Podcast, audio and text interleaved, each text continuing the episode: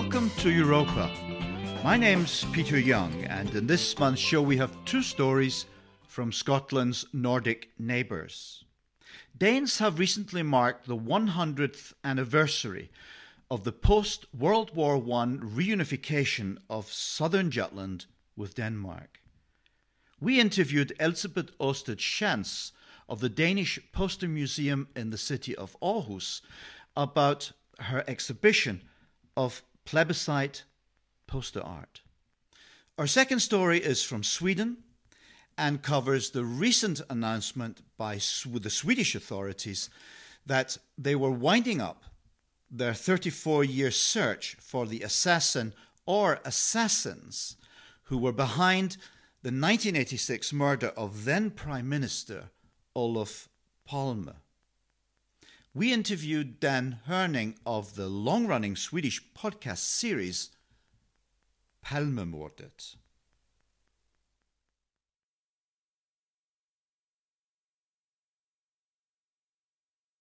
But I'm speaking with Elsebeth Osted Schantz, curator and head of the Danish Poster Museum in the city of Aarhus.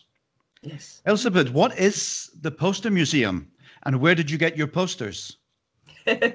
the Poster Museum is, as the name says it, uh, a museum about and with posters.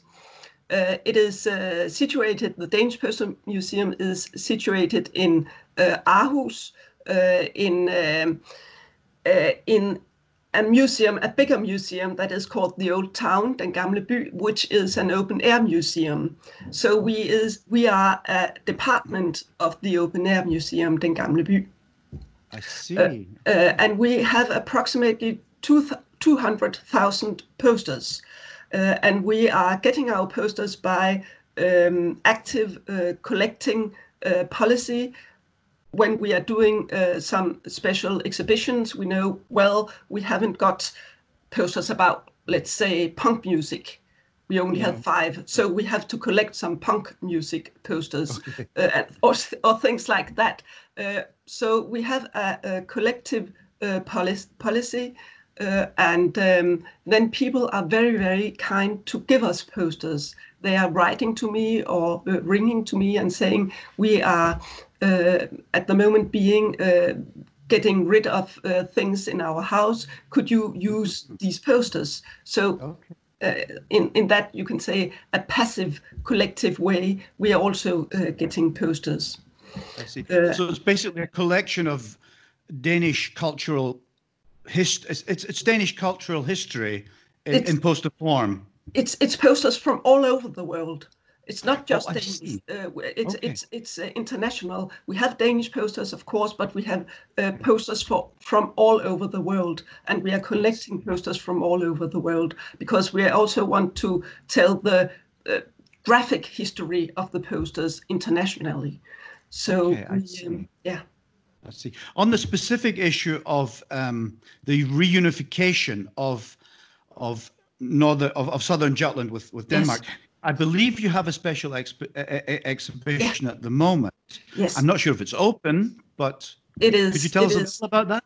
It is open. Oh, it is open. Yes, and it's open uh, for the rest of the year because of all this uh, COVID nineteen uh, Corona um, situation. We have uh, prolonged uh, the uh, exhibition, so it is now open for the rest of the year. Okay. So Could you tell us a little bit about the, the content and, yes, uh, and yes, why you've done this? Yes, of course. Uh, well, we have this uh, exhibition building in, in the old town, in the open air museum, where we have a permanent exhibition about old Danish posters. And then we also are making special uh, exhibitions um, two or one times a year. And this year it is about uh, the election posters for the reunion of the southern uh, Jutland uh, with uh, Denmark. Uh, yes. And we are, of course, making the exhibition because it is 100 years ago that the, uh, this uh, connection with southern Jutland and um, Denmark went on. Yes. So, so that's why we are showing it this year. And we are showing both Danish and German posters uh, election posters. um, for From the both sides of the argument for both both sides of the argument uh, for for this uh, plebiscite. So yes, for and against. Yes. yeah. Uh, what what role did the the media and visual art play in promoting the sense of uh, patriotism um, on both sides? What what was was it important to the to, to the thrust of the of the argument? It was very important. Yes, it was. Uh, it it uh, when you look at the posters, they are uh, very full of feelings, and, and and you can make you can you can feel the passion behind them. That that they are really fighting for what they believe in, uh, and that is both uh, the German posters and the Danish posters. Um, and uh, the argument is, you know, what are you going to be Danish or are you going to be German in the future? That, of course, is a, a big question. But it, uh, the Danish posters also uh, uh, looks on the economic side and says, well, Germany after World War One is very pure. Uh, poor and we in Denmark we have a lot of food and so uh, vote for Denmark because you will get a better life yes, if you're voting for. Denmark. So there are different different kind of arguments uh, in the posters. Okay. Was it was there a central theme, one one overriding theme to the posters? I heard something about coming home to mother, Yes, a sense of the motherland. yes, that's that's a Danish poster, one of the really strong posters, uh, saying that uh, yes, that southern Germany is was part of Denmark before 1964 when we lost the war to Germany. So they 1864, yes. Yes, sorry, 1864, uh, and uh, and um, uh, so it states that uh, we have the right to this part uh, of of of Germany because it is old Danish land. So come back to the motherland, it says, uh, and What, what was the German? What was the German uh, theme? Did they have a, a particular message they were conveying to to, to the uh, voters? they they said that uh, Slesvig, that is also s- the southern part of uh, Jutland and Slesvig,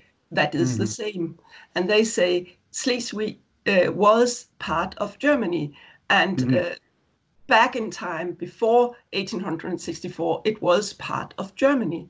Uh, So they mean that uh, that it should go to uh, to Germany. So that's uh, an, an, a very important argument for them. The historic fact that it was once part of Germany, so it should be that again.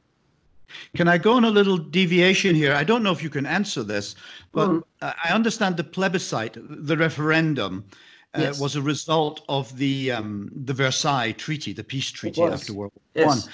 Uh, but were there any attempts before 1920 to hold a referendum or a plebiscite on the status of Schleswig-Holstein? No, there wasn't. There was a, wi- a, a wish from the southern uh, uh, part of, of Denmark to do so, and uh, w- not not make a plebiscite, but to get the country back to Denmark, uh, Yes. or, or, or that part of the country back to Denmark. But uh, there was never uh, uh, talk about a plebiscite. No. Okay, something positive came out of World War One Yes. uh, for Denmark, even though Yes. they were neutral. And Yeah. all the, I, I've read a little about Tor Bøgelund and Paul Haase. Yeah. What? How significant were these two in the poster campaigns? Tor Bøgelund was very significant. He made uh, the um, most of the posters, the uh, posters that the Danish government uh, wanted uh, to be made and, and that they uh, asked for. He made them, so he was very significant. I think he made about uh, ten posters, uh, and um, they are very strong. And he was a, um, a very uh, skilled uh, poster artist. Uh, long before 1920. So he, he knew what we, he was doing and on, on which uh, strings he was uh, uh, uh, pulling. So Pulling uh, yeah, yeah, yeah. Um, and Paul Haase, well, he was kind of the German uh, uh, uh, also a very skilled and and and he knew the poster media and and knew what to do to to get uh, through to people. So um, so they were very good, both of them, and, and had Would it fair- experience. Would it be fair to say that posters in 1920 were the equivalent of a social media campaign today on Facebook or whatever. They were extremely important because, well, you didn't have, of course, you didn't have computers or social media. Uh, you didn't have uh, television. Uh, you did have radio, but it was so new that it was mm-hmm. nothing uh, nothing to do with ordinary people. They didn't have a radio, so the only thing you had was newspapers and yeah. posters, and, and of course, uh, yeah, and and uh, the thing with posters is that they go directed in your heart. You don't mm-hmm. have to read uh, a text and uh, think about it. You you uh, look at a picture and it yeah. goes immediately in your heart. Uh, so yeah. that's um, a very strong thing with the posters, and they were all over the streets. I uh, see. I read I read a figure of over one hundred thousand posters yeah. were printed. Yeah, it's huge amount for a small area. They must have been There's, everywhere. They were everywhere. You couldn't, at the moment you went out of your door and was in the street, then you had the posters in your face. They were everywhere. remarkable. It's yeah. remarkable. Um, how is the 100th anniversary being uh, celebrated? Is it a national event or is it mainly important to the people in the borderlands? It is, of course, very, very important uh, and have a, a significant uh, um, um, meaning for the people uh, in the border uh, area. But it is a thing for all uh, the country, not in Germany, of course, because they didn't. No. Uh, they didn't get a country; they lost a part of, of their country. Lost. But in Denmark, it is very important also in Copenhagen and and uh, in in all the country, and it is celebrated in all the country, but of course especially in the southern part of Jutland. Denmark has confronted well confronted sometimes peacefully sometimes not but denmark has confronted its its large southern neighbor in i think 1864 1920 and 1940 mm. um, how has such a small nation like denmark um, resisted a more powerful i mean a hugely more powerful neighbor i mean how, has how has denmark survived this the, these uh, historic situations. Mm. Other countries have have given in, you know. Yeah, yeah, yeah. Well, I don't know. Well, in many ways, the Germans and the uh, and the Danish people are very much alike, uh, mm-hmm. and um, we have always had. Yeah, well, there was these wars, as as you are saying, but but but all in all, we have had a, a good relation, and and uh, Germans love to come to Denmark to on yes. holiday, and we love to go to Germany on holiday. Uh, and I know that the people uh, in the border area uh, does not feel German or Danish. They are both, uh, and and they would not want to because I know um, many people from the southern part of Jutland. They mm. would not like to um, choose between one or the other because they are this group uh, around the border. Uh, so that's something special. Um, and I don't know how how how have it done. I, I don't think we feel Germany as a threat no. for uh, today or or uh, even just uh, after the Second World War. Um, so it just came natural that we have a good uh, neighborship now. Yeah, yeah, of course, of course. Um, today there are Danish speakers in the German part, I take it. Yes, yes. There, there's a Danish, yeah, a Danish yeah. minority in, in yes. Germany and a German-speaking minority in Denmark. Um, how do you think the border is actually viewed today? I'm, we're continuing a little bit from the previous question. Yeah. Uh, a uh, hundred years on, are all the conflicts of the past are, are they over?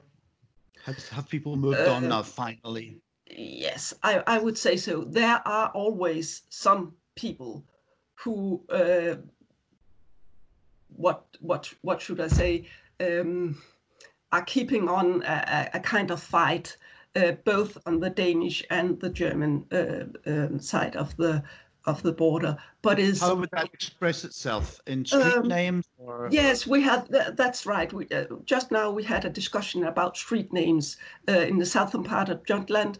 Uh, people wanted also, or, or, the government wanted also to have the street names in German.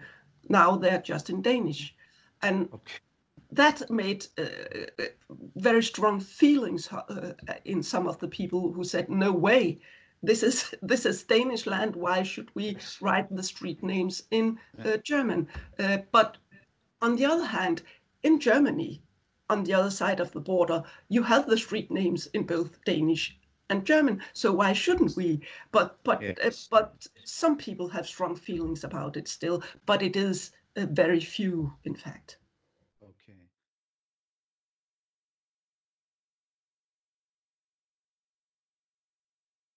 Dan, you co-host the podcast "Palme Palmemordet about the unsolved assassination of Swedish Prime Minister Olof Palme. But how did your podcast begin? I had spent a lot of time uh, starting in 2013 podcasting in English. In 2015, I started my first Swedish podcast. And then I discovered that uh, speaking Swedish was much easier. And then I looked around to do another one, and I saw that the 30 year uh, day was coming up for the Palme murder. And there was a podcast about uh, the assassination of Palme in Swedish, that it was made by a stand up comedian, and it was 50% uh, stand up comedy. But then I thought, okay, I could do this much drier and more fact oriented. I think I got out like three episodes before the 28th of February 2016.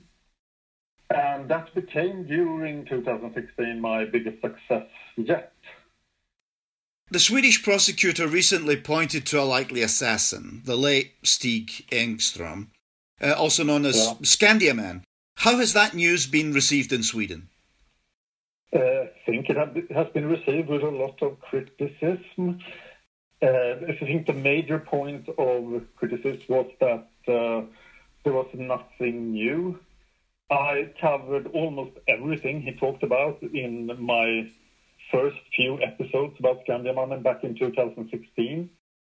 But then there were a lot of new facts about Stig Engström in 2018 from the Filter magazine and the book by Thomas Pettersson. Uh-huh. But that wasn't really included in the press conference.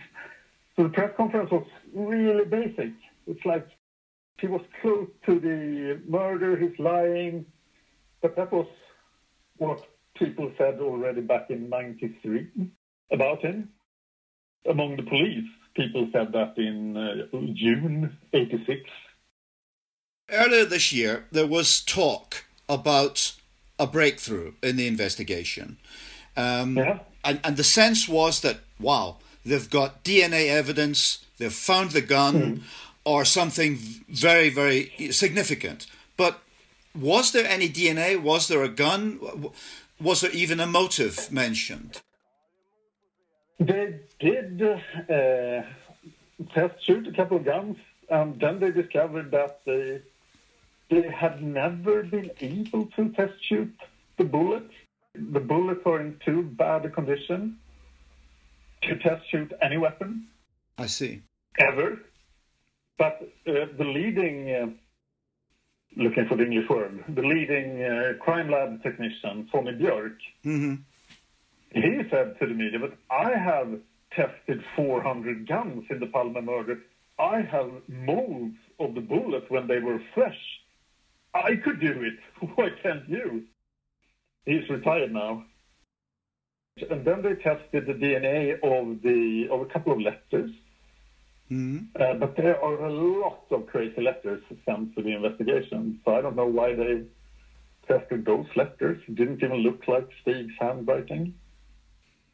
No, they, they just took some random letters among their collection, or I think it's somewhere between 100 and 200 weird letters that have came to the investigation. And they selected these and took DNA samples from them, and then they tested it against Stig, and surprise, it wasn't him. So who's been writing these letters? Yeah, a lot of crazy people. There's, this case attracts crazy people. Now, uh, Dan, over the years, the investigation has taken many twists and turns. Um, I mean, I remember uh, from the beginning Kurdish terrorists, South African agents, and, and even the FBI favorite, the lone nut theory. But yes. one avenue of the investigation that doesn't seem to have been fully resolved is the domestic conspiracy. In other words, involving elements of the Swedish security services, the police. Is that a dead end? Is no one looking at that anymore? I say no one is looking at anything anymore because the investigation has now shut down. Hmm. Yeah, I think that it's pretty hard to find something there, but of course we don't know, so anything is possible. Yes, I was thinking particularly of Lars Borgnäs and Jan Stocklassa, who have who, who are quite vocal and talking about the case, particularly Stocklassa with his new book.